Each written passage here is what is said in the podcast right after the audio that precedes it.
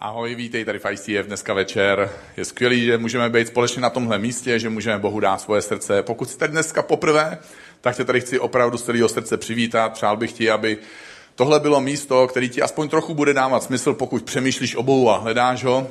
Přeju ti, aby si tady našel přátele nebo lidi, kteří ti pomůžou na tvojí duchovní cestě.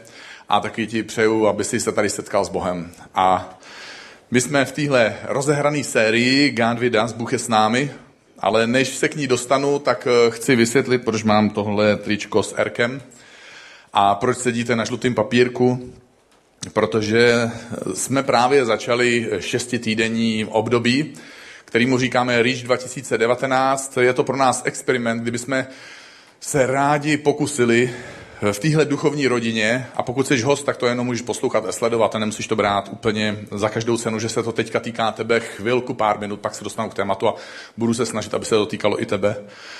Ale rádi bychom se jako duchovní rodina, každý z nás, aby jsme se posouvali a rozvíjeli v oblasti, které říkáme štědrost, protože my nejsme ehm, nějakým způsobem výjimeční lidi jenom na základě toho, kým jsme. My jsme zvláštní lidi na základě toho, že věříme, že Bůh je a že Bůh nějakým způsobem se v nás odráží a že v nás se odráží jeho charakter v lepším případě, protože ne vždycky se to děje. A jedna z charakteristik toho, toho božího, té boží povahy je, že Bůh je neuvěřitelně štědrý, že stvořil místo, který se, který se jmenuje ráj, který mu říkáme ráj, který je do dneška ekvivalentem nějakého krásného, úžasného místa, kde se člověk měl dobře, a kde Bůh dal všechno, co mohl člověk potřebovat pro svůj pocit štěstí, pohody, radosti a boží blízkosti a harmonie a všeho, co člověk považuje za pocit štěstí. A potom člověk svým vlastním úsilím tenhle ráj opustil a Bůh znovu měl potřebu, a budu o tom právě ještě dneska mluvit, měl potřebu poslat Ježíše Krista, to nejlepší, co měl, toho nejlepšího, co měl, aby a dal nám ho k dispozici, aby nás znovu pozval a dostal na místo, kterému říkáme nebe, což je další ekvivalent pro úžasné místo. Takže Bůh je nepřekonatelně štědrý a velkorysý a nemá v tom žádný zábrany a hranice a nemůže najít žádný způsob, jak by mohl zabránit sám sobě ve své štědrosti vůči nám. A tohle je něco, co my můžeme odrážet v našich životech, já bych si přál a jsem nadšený z toho, že se tohle děje v ICF a že vlastně v ICF každý měsíc máme zaplacený všechny účty a že můžeme dělat všechno to, co děláme pro Boha a pro lidi, kteří chtějí Boha poznávat a že můžeme mít takovýhle místo. Ale kromě toho a právě proto, že se nám to daří, že tohle všechno máme zaplacený, tak um, přišla myšlenka, je to takový experiment uvnitř ICF, a doufáme, že se nám tenhle experiment podaří mít tenhle projekt REACH 2019. To není oslova REACH jako krumpáč, lopata a REACH, ale jako reach out, jako vstáhnout se ven, výjít ven a nevybrat peníze a neudělat něco krásného jenom pro nás tady a pro lidi, co přijdou sem k nám, ale udělat i něco pro lidi, kteří jsou mimo ty naše běžné hranice toho našeho ICF, té naší duchovní rodiny, tohohle našeho místečka. A proč se mám vlastně odvahu a drzost o tomhle tématu mluvit? Já bych nerad, eh, bych nerad, aby to špatně vyznělo eh, a tak se budu muset pochlubit, ale neříkám to proto, abych se pochlubil, protože Bible říká, že ve chvíli, když se něčím chlubíme, tak přicházíme o tu odměnu, kterou můžeme mít v nebi, protože jsme dostali tu odměnu od lidí. Když mi řekneme, já jsem v tomhle takhle dobrý a lidi třeba řeknou, anebo já si to aspoň můžu pomyslet, že si to řeknou, wow, ten je dobrý, a když mluvím o štědrosti, tak o ní mluvím z jednoho základního postoje, protože já nerad kážu vodu a piju víno. Já radši kážu víno a piju víno. Doufám, že ty taky. um, naše rodina patří mezi 20 nejštědřejších eh, domácností, 20% eh, dárců, který pokrývají 80% rozpočtu ICF. A nejsem nějaký speciální podnikatel, nejsem multimilionář s nemovitostma za, záda, za zády, ale štědrost nestojí na tom, co máš fyzicky, ale na tom, co máš v srdci. A takže kromě 10%, což už samo o sobě je divný koncept a je to taková teologická eh, věc, o kterou do dneška křesťani znovu a znovu bojují a já do tohohle nechci zabíhat, tak na to mám tady někoho jiného, jmenuje se Robert Morris, napsal celou knížku, je za 200 korun eh, na baru, příhodné místo, pro knihu o dávání a štědrosti. a o tom, co to může znamenat pro naše životy. Ale jestli se chceš s někým teologicky pohádat, pohádej se s Robertem, my budeme v pohodě spolu aspoň. A, a kromě toho teda, že, že praktikuju to, tenhle životní způsob, a ne vždycky jsem to dělal, měl jsem v životě období, kdy jsem dával um, 10% a mě, kdy jsem nedával 10% nebo skoro vůbec, nebo vůbec nic. A když se podívám na těch 30 let, na to, když jsem nedával, a když jsem dával, a když jsem nedával, a když jsem dával, tak um, nemůžu neříct to, že jsem byl vždycky šťastnější a vždycky nadšenější a můj život s Bohem vypadal jinak, když jsem byl v tom období, kdy jsem Bohu dával. A kromě toho teda, právě proto se teďka tak musím pochlubit, protože jsem tohle dilema řešil, nerad, nerad se chlubím, ale současně eh, Apoštol Pavel říká, následujte mě tak, jako já následuju Krista a říkám si, jakým způsobem já můžu být pro lidi příkladem, když budu tak tajný následovník, že lidi neuvidí, jakým způsobem ho následuju. Takže někdy se musím takhle pochlubit. Takže tohle nebude na internetu, to bude vystřižený, aby to neslyšelo celé Československo a Maďarsko a Polsko. Tam tomu nerozumějí, ale na Slovensku ještě jo. Takže kromě toho, že dáváme takhle 10% jako celá rodina, tak, eh, tak eh, tady na Celebration jsem se v nějakém bodě rozhodl, že vždycky, když je sbírka, takže vždycky přispěju. A že vždycky, když přispěju, takže to nebude cinkat, ale že to bude šustit. A oni pak zrušili 20 koruny papírový. A navíc vy se smějete, ale a děkuji vám za to, že se smějete, protože pro mě je to pozbuzení, že tady jste a že jste se mnou, takže to beru ale vy si neuvědomujete, že já jsem tady dvakrát za neděli. Až některé měsíce mají ne čtyři neděle v měsíci, ale dokonce pět nedělí. A matematici už to mají spočítaný, že? A kromě toho si říkám, bože, občas, jestli máš něco na svém srdci, jestli máš někoho na, na, na svém srdci, jestli máš něco na svém srdci, tak mě zastav. A řekni mi, že chceš po mně, abych vzal nějaký extra tisíce a poslal je, daroval je a použil je na to, aby ty si mohl udělat to, co chceš v té věci, v tom člověku, v té situaci. Takže z téhle pozice se snažím, snažím mluvit o štědrosti a určitě tahle kampaň REACH není o tom, že za každou cenu potřebujeme vybrat peníze, i když samozřejmě máme projekty a rádi bychom vybrali peníze, protože jinak to nemá smysl mluvit o štědrosti a nemít na co dát. Takže musí být i smysl plný to, na co dáváme ale hlavně je to pro nás příležitost, aby jsme udělali nějaký krok ve svém životě, ve své oblasti štědrosti. Pokud dáváš pravidelně a patříš do té skupiny jako já, můžeš přemýšlet o tom, bože, je tohle právě ten okamžik, kdy mě chceš zastavit a chceš si mě použít k tomu, aby jsme mohli změnit jednu věc, posunout jednu věc, kromě toho všeho, co děláme mimo ICF.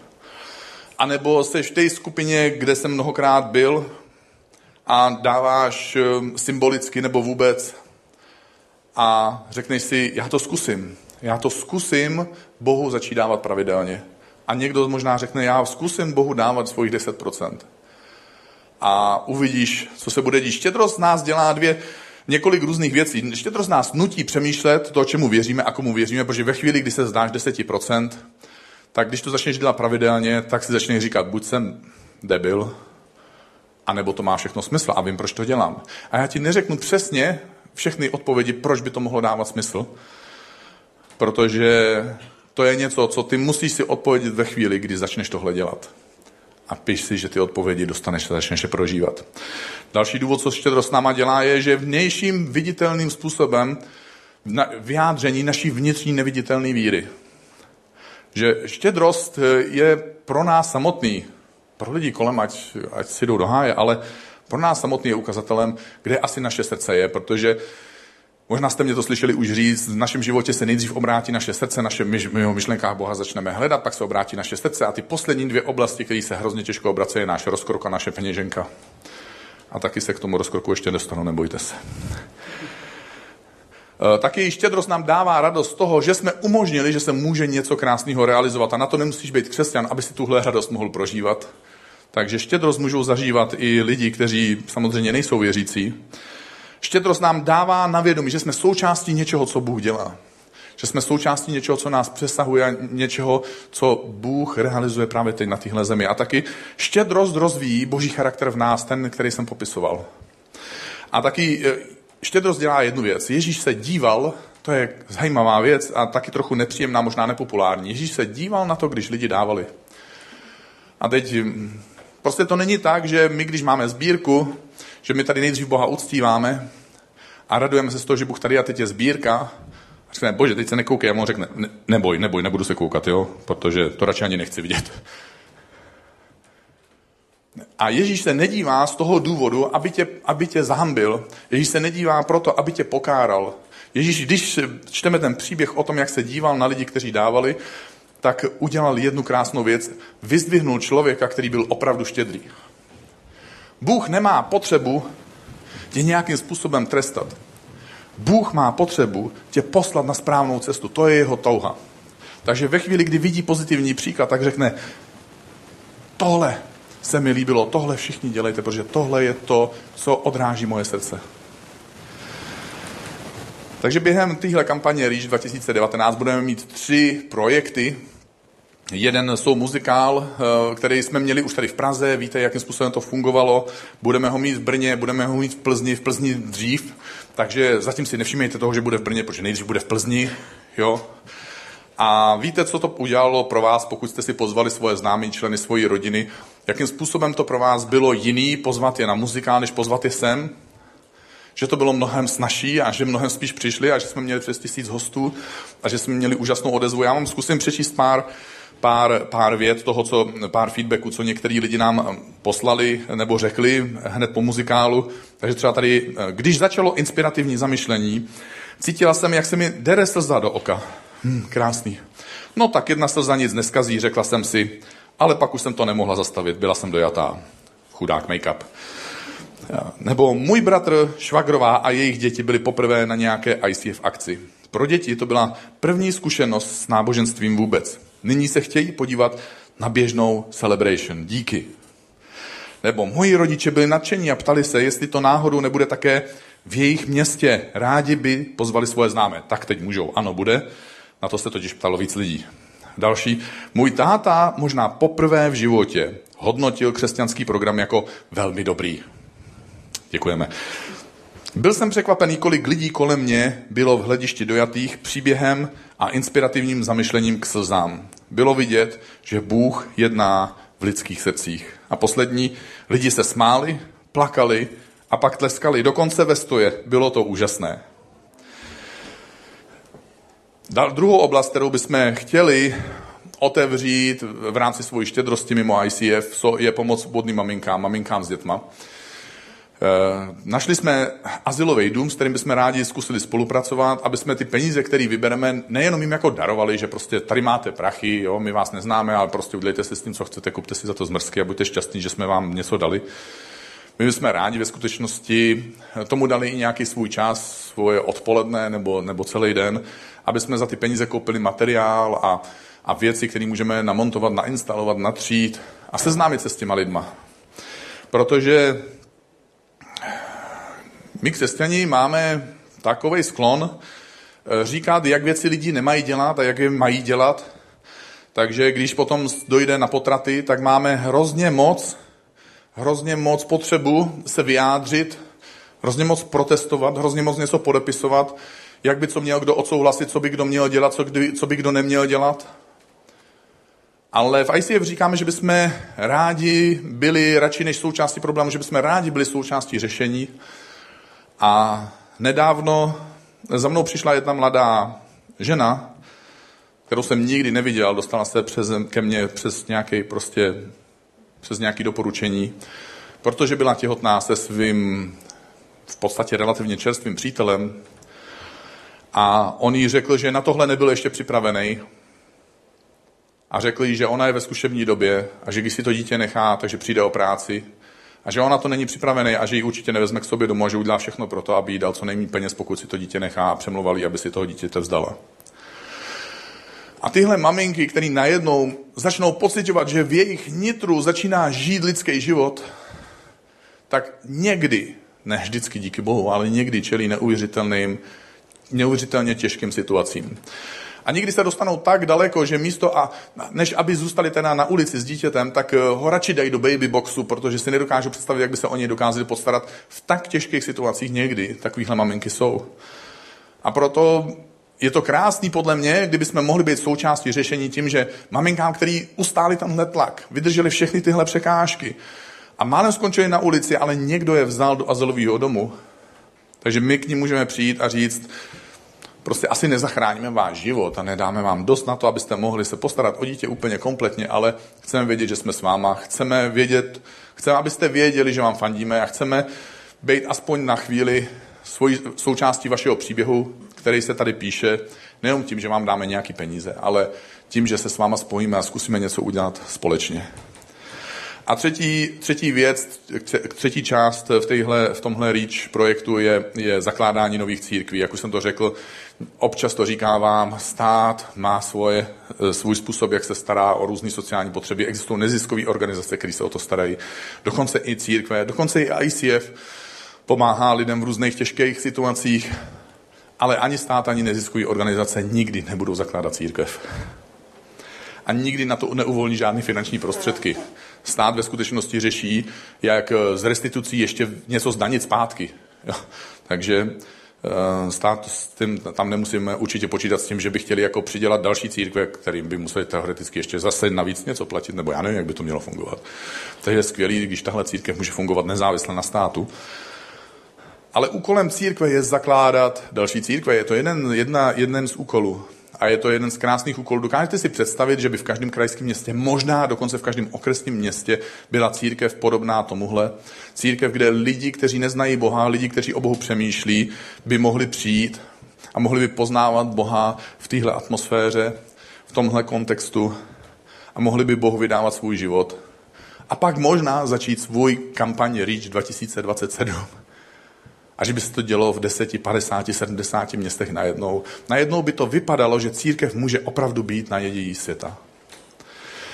Takže tohle je pokus, eh, všechno něco stojí, takže jsme tomu dali cenovku, sečetli jsme to, potrhli jsme to, vyšlo to na 500 tisíc. Řekneš si, ty, ty vogo, to je, to je, jste se zbláznili.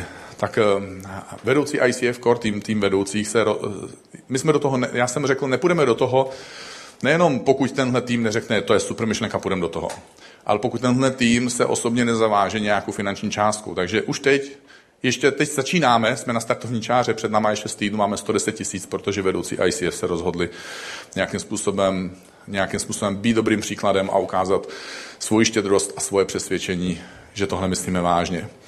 A ty to můžeš dát buď jednorázově, anebo můžeš říct, no já si nemůžu dovolit dát 300 tisíc na jednou, tak bych to rád rozdělil na 12 částek. Jsem dal samozřejmě ilustrativní částku, každý si můžete zvolit svoji, nemusíte dát nic vlastně ve skutečnosti.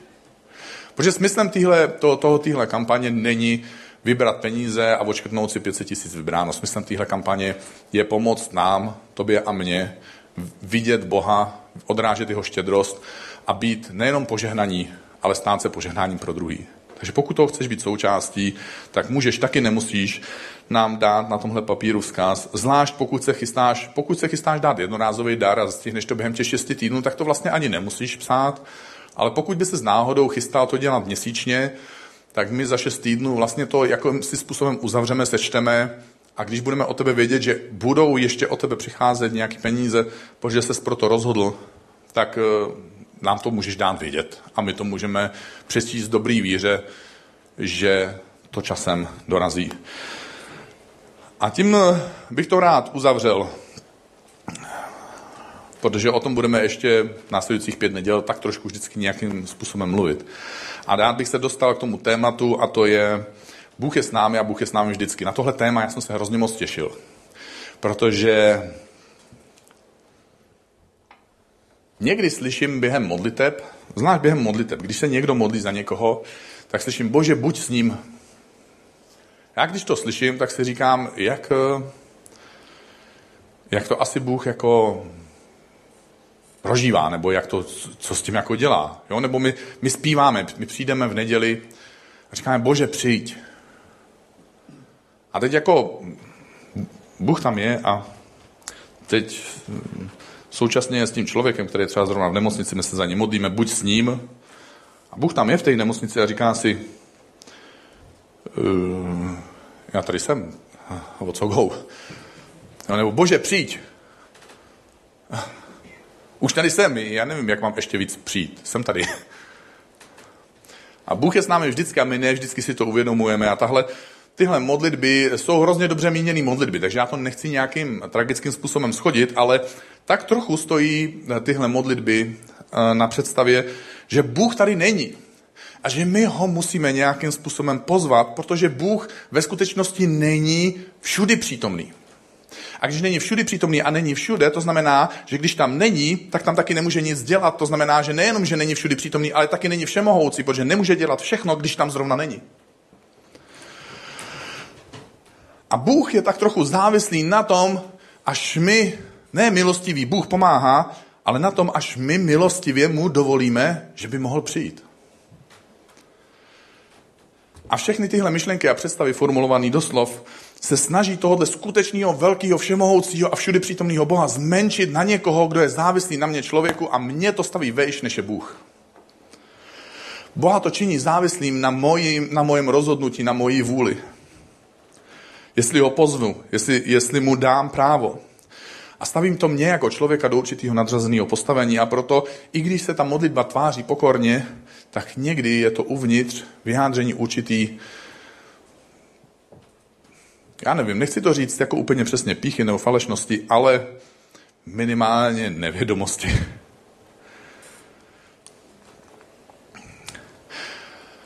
A když řeknu zkráceně historii boží přítomnosti, protože nechci mluvit eh, úplně dlouho, protože jsem půlku kázání eh, investoval do kampaně REACH. Takže je vidět, jak mi nám moc na tom záleží. Protože si myslím, že je to skvělá věc a že to je způsob, který si Bůh může použít, aby rozoral tvoje srdce. Takže zpátky k kázání. Mám tady takovou historii boží přítomnosti. Bůh se rozhodl mít vztah s člověkem ale rozhodl se mít vztah s člověkem za určitých okolností a v určitém prostředí. A to prostředí, už jsem to dneska řekl, nazval ráj. A my, když čteme v Genesis, tak čteme, že v tom ráji, který je ekvivalentem úžasného místa, lidé zhřešili, vzdálili se od Boha, přestali ho poslouchat. A v tom uslyšeli boží hlas, můžeme to číst možná. Děkuju. Uslyšeli hlas Boha, procházejícího se zahradou za, vše, za denního vánku. Bůh vytvořil místo, kde se mohl procházet a scházet se s člověkem. Místo, které bylo dokonalé a člověk nepotřeboval nic k tomu, aby zažíval štěstí a harmonii. A tehdy se Adam a jeho žena ukryli před Bohem uprostřed stromů zahrady a Bůh říká, kde jsi? A teď to asi přesně neznamená, že všudy přítomný a všemohoucí Bůh přichází a říká, hrajeme na schovávanou a já v téhle hře můžu prohrát. Jako Bůh nemůže prohrát ve hře na schovávanou, že? On ví, kde jsi. Znamená to, že tehdy se člověk stal ztraceným. A Bůh volá Adame, kde jsi? Takže člověk opustil ten ráj svým vlastním rozhodnutím. My jsme odešli od Boha a Bůh chtěl lidi ujistit o svoji přítomnosti a proto přišlo něco, čemu my říkáme archa. Kdo z vás jste viděli film Dobyvatele ztracené archy, Diane Jones a tak? Já vím, že většina z vás ne, v pořádku, to je z mojí generace, takže můžete se podívat na film pro pamětníky a je to docela zajímavý, samozřejmě ty triky jsou trapný, jo, protože jsou starý, ale tehdy nebyl digitální jako záležitost žádná, takže to nešlo doprogramovat. To, co vidíte dneska ve filmech, to není skutečnost, jo? Jenom, to je jenom eh, nuly a jedničky digitálně spočítaný a hozený na, na monitor a, a my jsme potom tak hezky oklamaný, ale líbí se to. Mně se to líbí taky, já to miluju například, takže není to žádná hamba. Ale tam, tam je ta archa, tam, jsou, tam je ta boží archa, ta truhla, v které je ukryté to boží desatero. Bůh chce tímhle způsobem ujistit lidi, že jeho přítomnost je neustále k dispozici, že, že tam je. Protože my nějakým zvláštním způsobem nedokážeme tomu uvěřit, že Bůh je s náma. A tak Bůh jim dal nějaký fyzický symbol. Což se později eh, Bůh udělal ještě krok dál a nechal postavit jeruzalemský chrám, židovský jeruzalemský chrám, který, z kterého dneska zbyla takzvaná zeď nářků.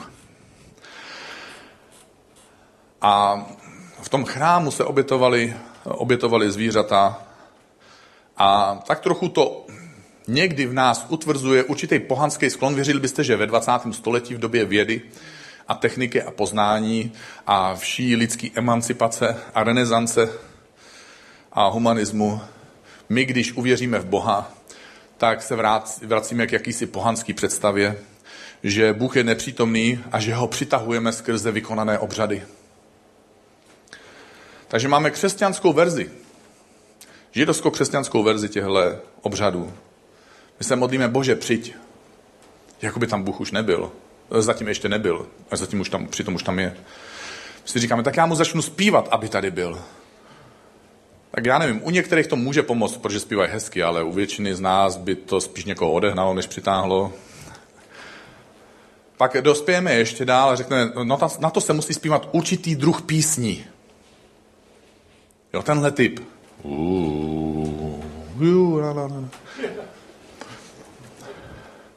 Upřímně, jestli to myslíš vážně, chudáci lidi ve středověku, oni neměli elektrickou kytaru a hlavně neměli klávesy, který když to podmáznou, tak to pak cítíš, že jo?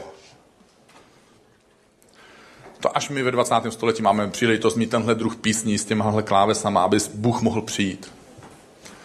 Do té doby to prostě nemohlo takhle být. A pak jsme to ještě vylepšili a říkáme si, ano, musíme být ve správné poloze. Jo, haleluja, jo, haleluja, haleluja, ne, haleluja, jo, haleluja. Takže mně se líbil jeden, jeden křesťanský karikaturista, který těm polohám dopsal poznámky. Křesťan nese čaj, křesťan trhá jablko,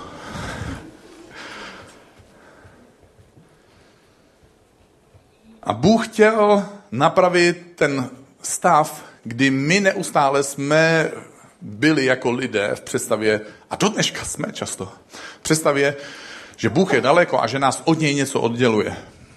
A tak v, slíbil, že mnoho století předtím, než Ježíš přišel v Izajáši, že pana počne a porodí syna a tomu synovi dali, mé, dají jméno Immanuel, což se překládá Bůh je s námi. A pak Ježíš přišel a skutečně byl s námi. A kromě toho, že byl s námi, tak řekl, Jděte, získávejte mi učedníky ze všech národů, křtěte je ve jménu Otce, Syna i Ducha Svatého a učte je všechno, co jsem vám přikázal. Tam není učte je všechno, co jsem vás přikázal. Všimli jste si toho? My jsme dokonalý křesťanství, který má dokonalý kázání a dokonalý knížky a učíme se všechno, co nám Bůh přikázal, ale Ježíš řekl, učte je zachovávat všechno, co jsem je přikázal. A to není o čtení knížek a o poslouchání kázání, ale je to o něčem úplně jiným. Ale kromě toho, a to nejdůležitější, co řekl, ale já jsem s váma po všechny dny.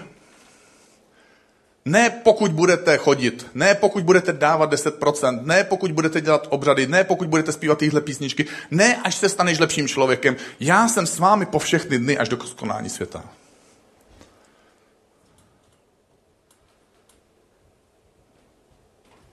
Někdy se Eh, boží přítomnost přirovnává k větru.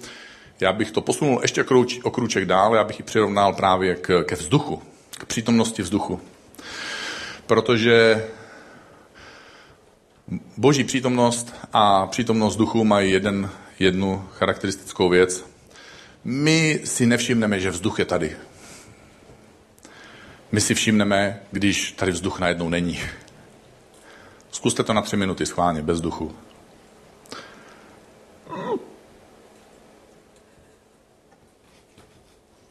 Nebudu předvádět, jo? Byste viděli breakdance. A.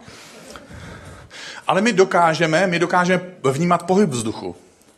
Takže když se vzduch začne pohybovat, tak my vidíme, že listí na stromech se hýbe. My cítíme, jak nám vánek vane po tváři a lodi se dají do pohybu, nebo, nebo v nějaký větrný mlíny, nebo větrný elektrárny se dají do pohybu. A Bůh není v tom, co vidíme, Bůh není v tom, co cítíme, a Bůh není v tom, co Bůh dělá, to jsou projevy toho, že Bůh je tam. Ale to není Bůh. Je to projev toho, že, to je, že tam je Bůh. To znamená, že taky když nic nevidíme, když nic necítíme a když se zrovna nic neděje, tak to neznamená, že Bůh není přítomný. A my někdy zaměňujeme ty projevy, které Bůh dělá, za podstatu toho, že Bůh tam je. A tak se někdy cítíme sami, někdy se cítíme opuštění, někdy se cítíme, že nás nikdo neslyší, a přitom tam pořád někdo je, někdo pořád po našem boku. Někdo, kdo pořád spolu s náma soucítí a kdo si přeje, aby jsme věděli, že Bůh je tady. Bez ohledu na to. A my chceme potom vidět ten pohyb listí, chceme cítit ten závan větru a chceme vidět, jak ty věci se dějou. Ale Ezechiel, ne Jeremiáš, prorok Jeremiáš, tohle mě ráno někdo opravil. Děkuji, že tady aspoň někdo čte Bibli a opraví mě občas. My lidi máme oči k vidění, ale nevidíme a máme uši k slyšení a neslyšíme. A za chvilku se k tomu ještě vrátím, ale existují dva druhy lidí. Jedni, kteří prostě řeknou, ano, Bůh prostě není. Já si nemyslím, že by Bůh existoval nebo že by Bůh byl s námi. Ale pak jsou dru, druhé, druhá skupina lidí a to jsou lidi, kteří řeknou, ano, Bůh existuje. A do té skupiny se z největší pravděpodobností řadíš ty. A to ať už se považuješ za křesťana, následovníka Ježíše, anebo jsi tady jenom jako host a říkáš si, já nevím. Je dost pravděpodobný, že si blíž tomu konceptu, o kterém se bavím, že Bůh asi s námi je, než že by si byl eh, zásadně proti tomu, že Bůh určitě není. To je málo pravděpodobný, že by zrovna někdo takový tady seděl. Může se stát, samozřejmě. Taky si vítaný. Ale tyhle dvě skupiny lidí se, nebo tahle druhá skupina lidí se dělí na dvě skupiny a zkusím to trošku popsat, vysvětlit. Zkusme předpokládat, předstírat, že tohle je Ježíš. Je to jenom symbol uh, kříže. A my jako lidi žijeme ten svůj život, máme nějaký svoje království pomyslný. A my si řekneme, Bůh je. Bůh je, mohl by Bůh přijít do mého života? Bože, přijď do mého života. Ale my to myslíme tímhle způsobem. Bože, přijď do mojeho života a odstráň všechno, co mě bolí, všechno, co mě trápí, všechny zranění, které mám, všechny, všechny věci, které nejsou pohodlné. Pomoz mi s lidma, který mi ublížili. Ale, prosím tě, nesahej mi na moje priority, nesahej mi na můj životní styl, nesahej mu na, na, na můj rozkrok, na můj peněženku a tak dále. Prostě pomoz mi tam, kde mě to bolí, ale nesahej mi na to, kde to je moje. Prostě jenom bych si přál, Ježíši, přišel bys do mojeho života a stal bys se s někým, kdo je užitečný. A my takovýmhle způsobem někdy otevíráme Bohu svůj život. A máme pocit, že jsme udělali krásnou věc a udělali jsme krásnou věc. Stal jsi se křesťanem. Ale právě se snažím tohle oddělit někdy. Protože Ježíš si nepřál, aby jsme stáli, se stali křesťany. Ježíš nešel a neřekl, jdu umřít, aby se všichni mohli stát křesťany. Jdu umřít, aby všichni znali moje přikázání. Ježíš pro tohle nikdy nepřišel a pro tohle nikdy neumřel.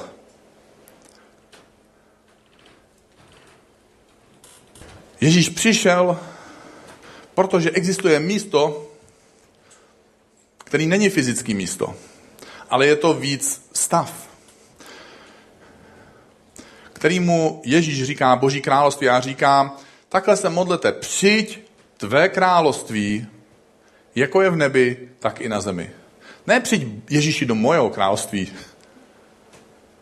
ale tvoje království, ať přijde tak, jako je v nebi, tak, aby bylo na zemi. A my vlastně bychom mohli říct, a Ježíš to říkal svým lidem, kteří ho začali následovat, pojď a následuj mě.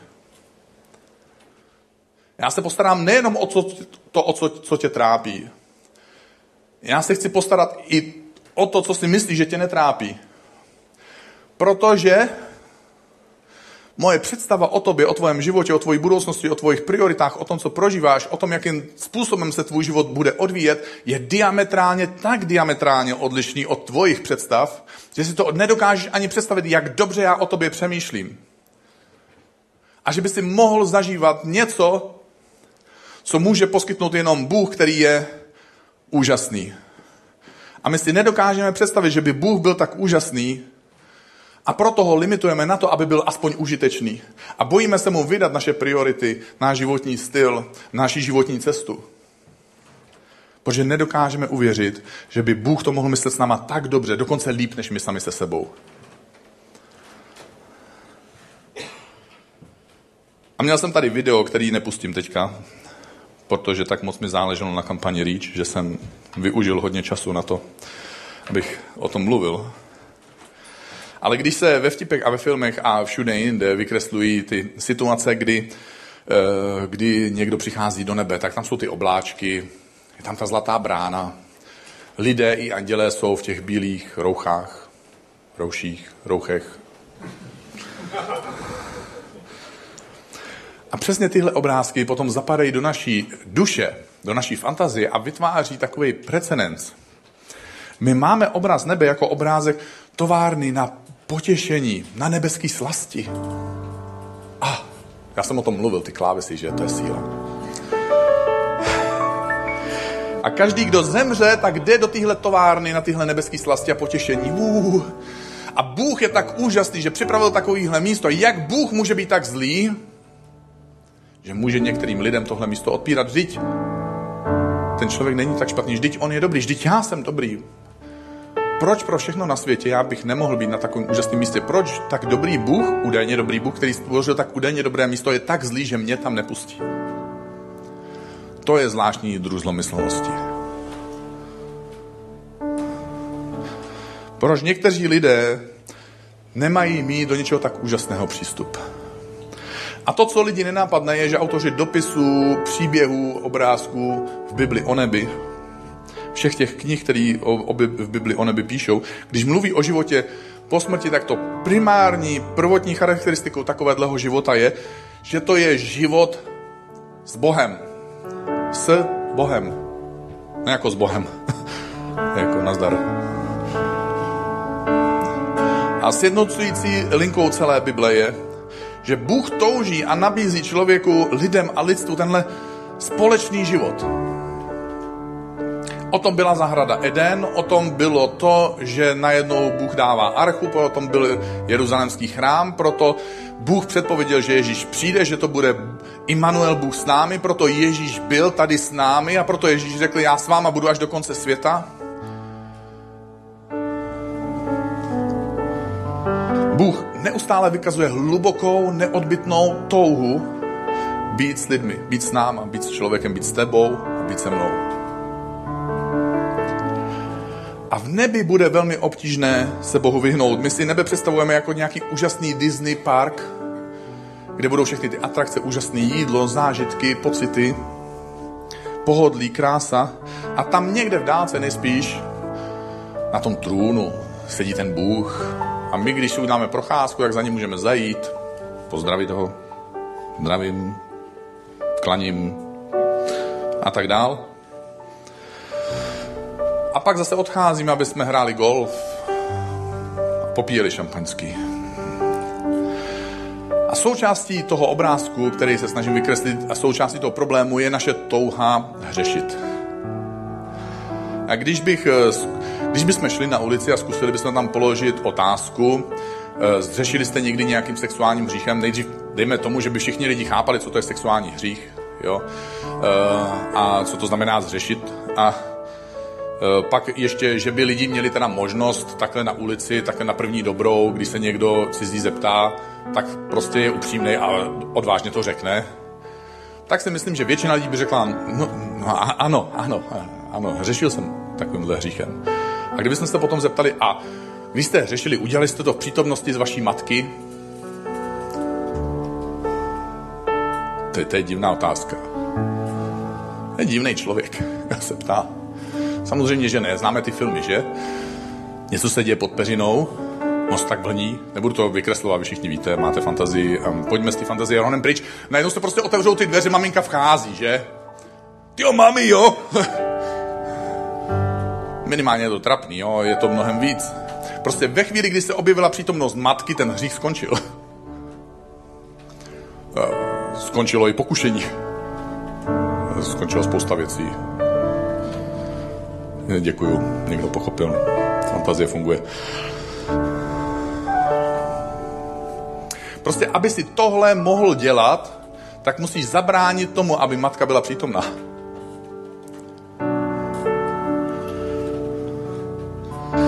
Co kdyby se dostal na místo, kdybys nikdy nebyl schopný se žádným způsobem zbavit vědomí toho, že Bůh je tady, že Bůh to vidí a že ty ho vidíš, že on to vidí.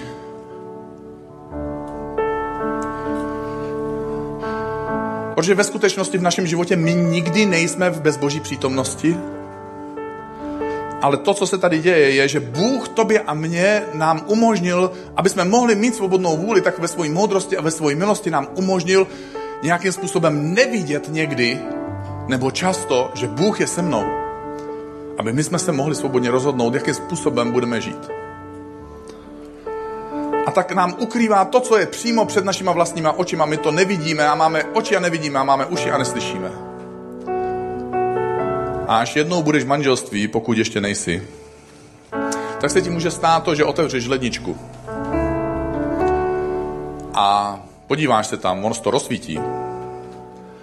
A řekneš, miláčku, asi nám došlo máslo. A ženský hlas, miláček, řekne, je tam uprostřed. A vy křičíte, právě proto říkám, že nám asi došlo, protože tu není. A najednou přijdou ty kroky, objeví se ta ženská ruka a jako zázrakem před vašima vlastníma očima, ve chvíli, kdy ta ruka dostáhne do té lednice, to máslo tam je. Jestli obyčejný máslo může způsobit, že před náma skryje svoji přítomnost.